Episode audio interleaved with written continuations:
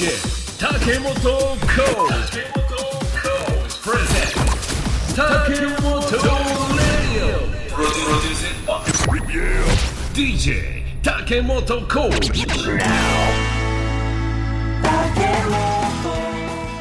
はいどうも。竹本ラジオです。今日もこの方と一緒に進めていきます。自己紹介をお願いします。はい、えー、近内の安本です。お願いいたします。よろしくお願いしますいやあの僕実は今すごい左腕が痛いんですよ。これあのねワクチンを昨日ああ、3回目3回目。うん。来ましてもうめっちゃだるいです。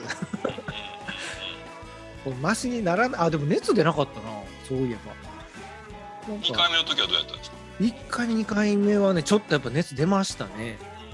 モデルナですか？うちそうですね。もう全部モデルナでしたね。うちのは。そうそう。先生も結構早い段階でね学校がもう近代がだいぶ早い段階でワクチン接種もう3していて回目、ね、ね前打ちましたけど、僕2回目も3回目もあの熱出ましたね。あそうですか。苦しみましたねから。いやーねえ。ちょっとだからあのもう3回目なんか3回目ってちょっと量が少ないとかなんかそんなこと言われてますよねだからあんまりこう構えてなかったんですけどなんかちょっとだけちょっとだけなんかダメージはあるなみたいな感じですけどねまあ4回目ねはないとは。ねもうね、本当に、もう本当そう信じたいですよ。いやもうね、だからこうこういうのも売ってるのも、まあ、やっぱりこうイベントとか、僕なんかこう仕事で、やっぱこういろいろ動き回りたいっていう思いもあって、まあ、こういうことをやっぱするんですけど、いろんなことが動き出して、僕はね、この間夢を一つ叶えたんですよ、実は。あのー TM ネットワーク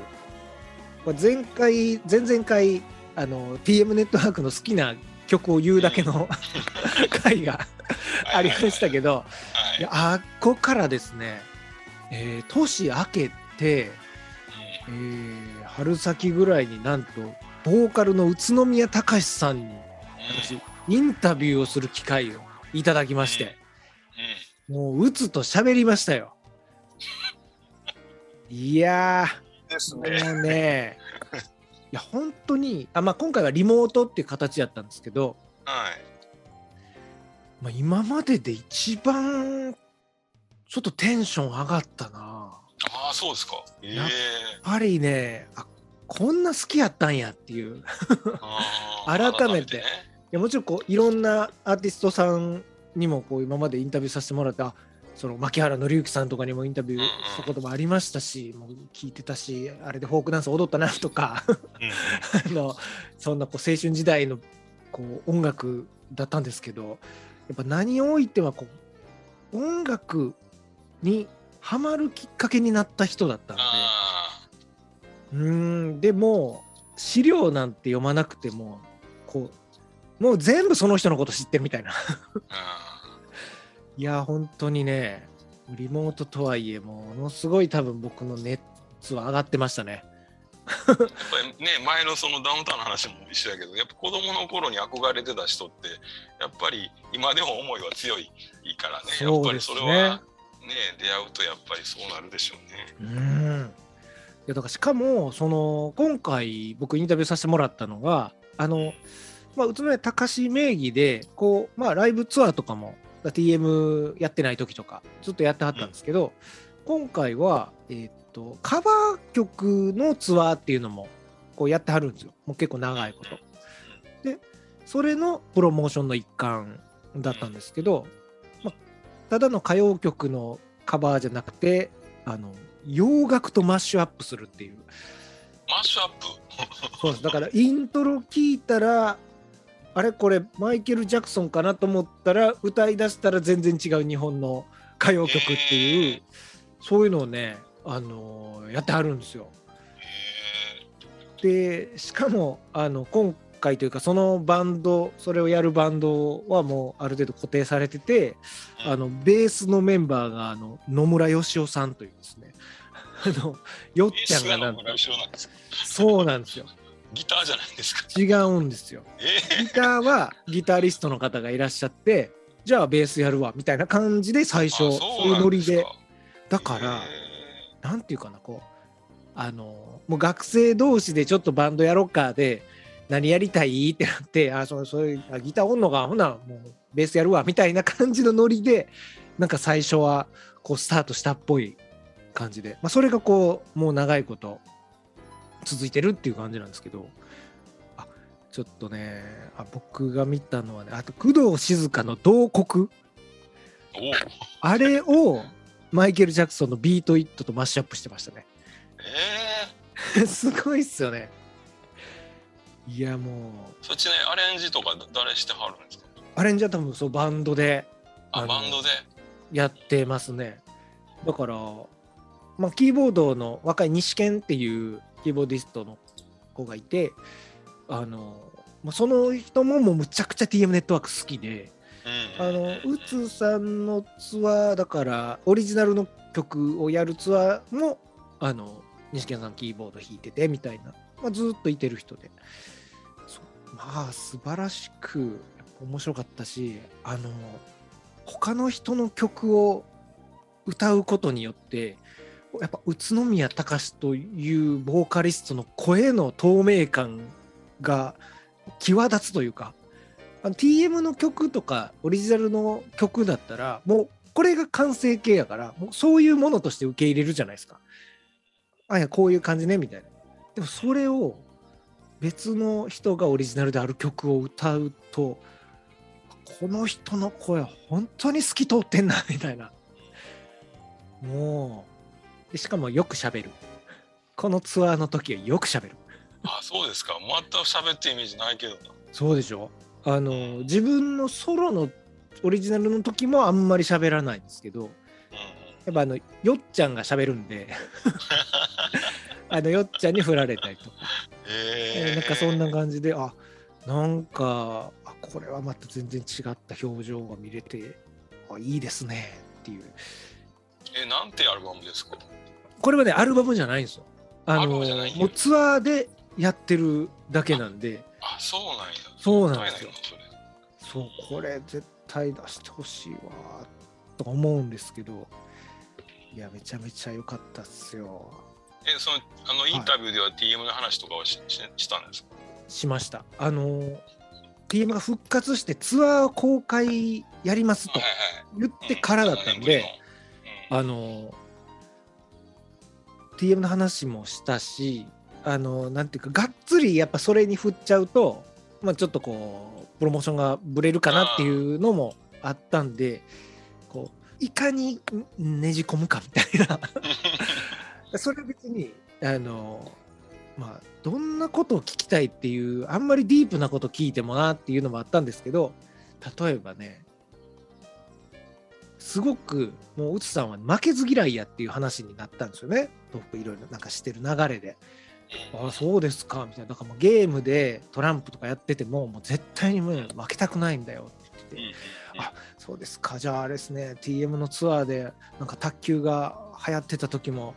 機材の中に卓球台あったって言ってましたけどそういう時もやっぱ負けたくなかったんですかとかとか無理やりなんかそういうそこそ東京ドームの終了ライブのあの時ですら卓球台があったっていうなんかこうそういうところをこう無理やりなんか入れてでやっぱそういう、まあ、僕が TM ネットワーク好きっていうことはまあプロモーターさんの方から多分ちょっとは伝わってると思うんですけどでも、まあ、どの程度かまあ大ファンなんですっていう人なんて多分多いと思うんですよもうキャリアも長いし。ゲットワイルドしか知らない人でも、もうゲットワイルドも大好きでファンなんですっていう人も多分いると思うんですよ。うんでしょうねその中で、卓球台の話知ってんのっていう。この辺言ってから、やっぱちょっとこう、なんかこう、柔らかくなったというか、うん、なんかいろんなことをこう喋ってくれる空気になりましたね。なった気がする。そうでねこれ僕本当にこうもうインタビューもすごいありがたくいろいろお話聞けたしでじゃこれはあのライブこのカバーライブ行かしてもらおうと思ってで行ったんですよ。これはね4月18の公演大阪のビッグキャットっていう心斎橋のところ。ででそこで2日間あって18が初日やったんですけどで初日行けますって言ってで行って。でこうあの、まあ、挨拶楽屋挨拶みたいなのがあるんですけどこのコロナになってからはなんかもうその楽屋挨拶はもうちょっとなしでみたいなこうそういうことも多々出てきたんで、まあライブ見てあすごいなと思って終わってからちょっとどっちかなとか思いながら ちょっと待ってみたんですよ。でもなんか特にあれなんかスタッフさんもちょっと出てこうへんしあこれはないパターンかなみたいな感じになってでその時は、まあ、帰ったんですよ僕。でマネージャーさんに「ありがとうございました」ってこうメッセージ送って。でそしたらしばらくしてから「あ帰られたんですね」っていやあのじゃあ宇都宮高橋もちょっと会いたいって言ってました。ってってええー、みたいな。そうなん？言ってなみたいな。で、まあ、翌日も、まあ、2days やからあると。でそれやったら次の日は僕はライブは見れないけど頭ライブ始まる前までの時間はちょっと時間あるからご挨拶どうですか？って言ったらそれはちょっとうつさんの方がいろいろちょっと予定があって会場入りもギリギリになるんでってなってでもあじゃあもうあのせめてマネージャーさんだけでもって言ってマネージャーさんに挨拶しに行って名刺交換してとりあえずこう次にもうつながるように願いを込めながら。いやーいいな。いやー痛かったな。うん。まあでもいやこれはでも本当に奇跡的なタイミングでしたね。うんあの あ会えはしませんでしたがもうインタビューできたってこともそうやし。だってもう TM ネットワークって何回も活動休止してるんですもん。本当に。活動休ね。止ばっかりですからねよく見たら。そうだから、まあ、今度ね大阪は夏8月かな？8月ですね。来るということでちょっとこれにはいやいいっすね8月ね。ね2日間オリックス劇場ですかね。うんうんこれはちょっと行きたいなと思っておりますけど。いやこれはビッグウェーブでしたね。僕の中では。記念さんとか小室さんにはお会いしたことはないですか？これねキネさんはあるんですよ。おおでキネさんも TM 休止中というか小室哲哉さんがちょっと動けなかった時に、ソロでライブ行っててでインタビューをそれはライブ終わってからかな。終わってからの楽屋でお話しさせてもらって。でそれもその時もまあ TM の曲もやるんですよ。オリジナルのこうキネさんのソロ曲もやるんですけど TM の曲もやって。その時の1曲目がえっ、とアルバムで言ったらあの前僕が好きって言ってたインディーズで出した「メジャーターンアラウンド」っていうアルバムの中の曲をやってて。うん。でいやまさか1曲目があの曲とはびっくりしました。っていう一言からあのあこいつはこいつはだいぶ知ってるやつやなみたいな。また同じ手法でちょっとこう アピールをしてうっすらアピールをしてもういろいろお話を、まあ、う伺いましたね。でもその時は TM としての動きがなかったので基本的にはもうソロの、まあ、ツアーの話とかっていう感じでしたけど。だからあとあとお一人。本体が。先生が先生までたどり着くかな。俺は DJ やってる間に。たどり着きたいな。もうでも。たどり着くんじゃないですかねえこんなにじわじわいってる人いないですよ。ほんまに。大体プロモーションまあどうなんやろ、まあ、TM がプロモーションっていうのももう大御所なんであんまりそもそもないんでしょうけど。だ誰がメインでもラジオとかか、まあ、3人で出はるかどうかは別としても、まあそうですよね。個人ではね、ありえるし、そうですね。小室さん割とラジオとか出てはりますもんねですよ。またちょっとこれつなげたらね。めちゃめちゃ嬉しいんですけど、いやだからもうますますちょっともうあの追いかけざるを得なくなりました僕は。もう卒業できなくなりましたよ、えだから。もういくつですかね、TM おあ子さんに？もう60、60は超え60いくつてですよね、確か。よね。63歳。63歳。なるほど。昭和33年生まれ。現役感バリバリ。すごかったっすわ。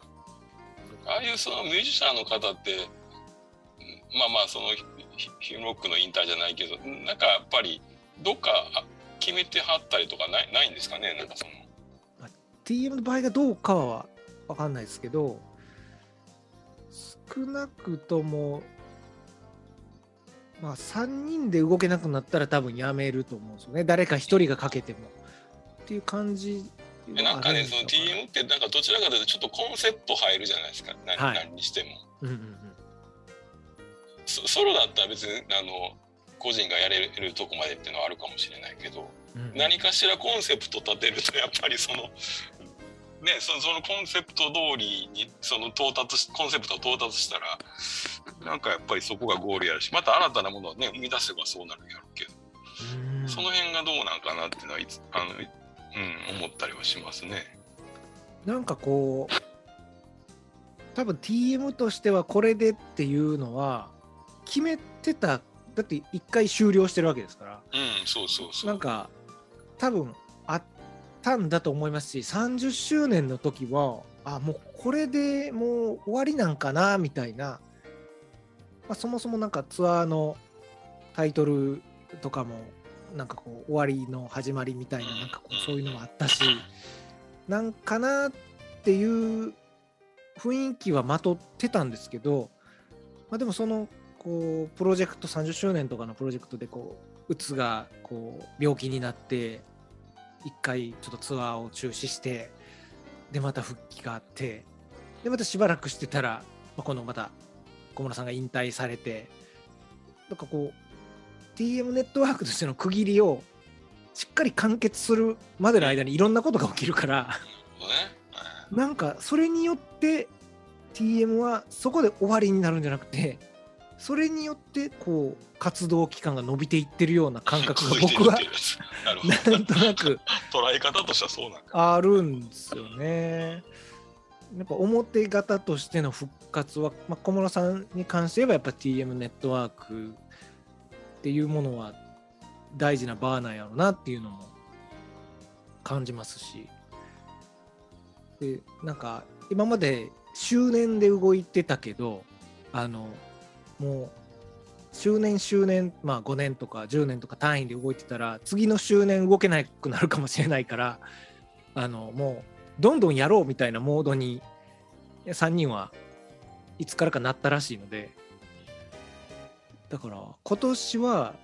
TM は別にきっかりなんかの周年じゃないけどゲットワイルドが35周年とかみたいですね。なんかそんなんでゲットワイルドの投票みたいなのやってたでしょ。なんか。もうなんかもうターゲットが狭すぎて。まあでも結構そういうこともありつつ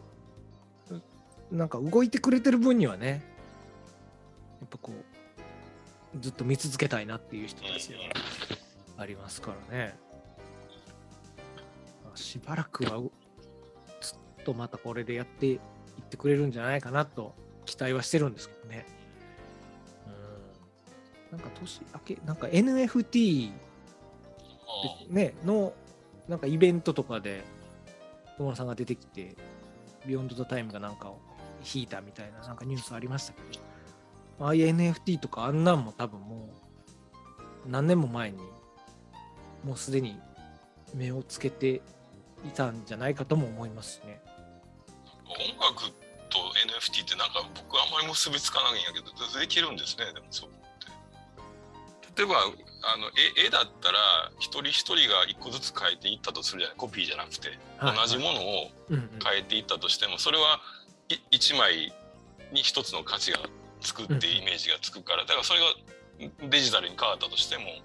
同じことは言えるっていうのは理解できるじゃないですか。うんうんうんだからデジタル上でその人が一枚一枚あ同じようなえ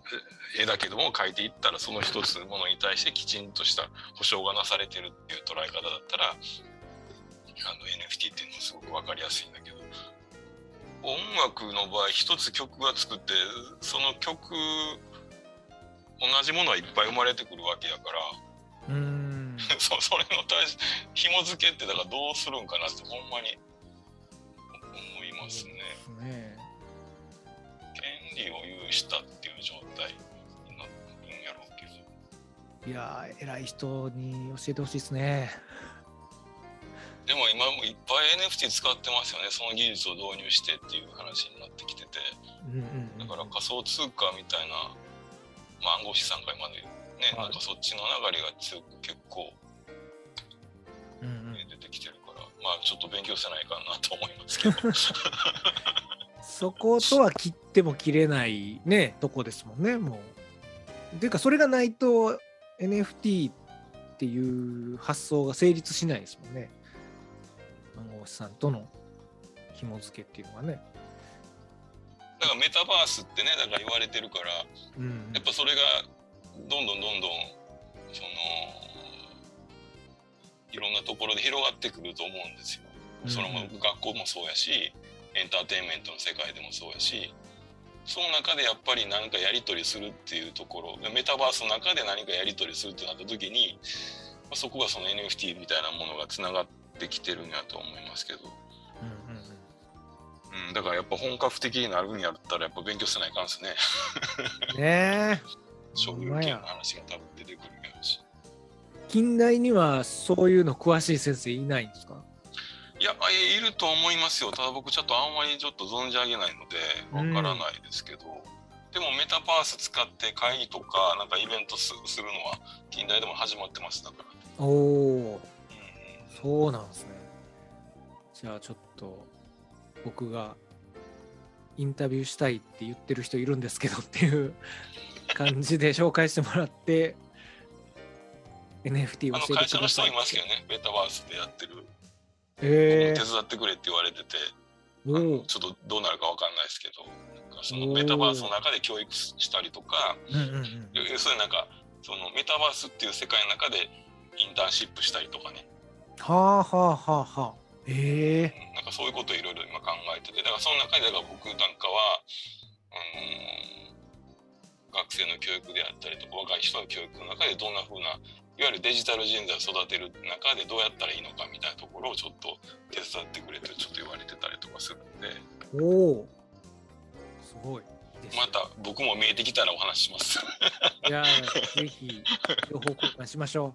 ううん僕が出せるものはないと思いますけど、ほとんど。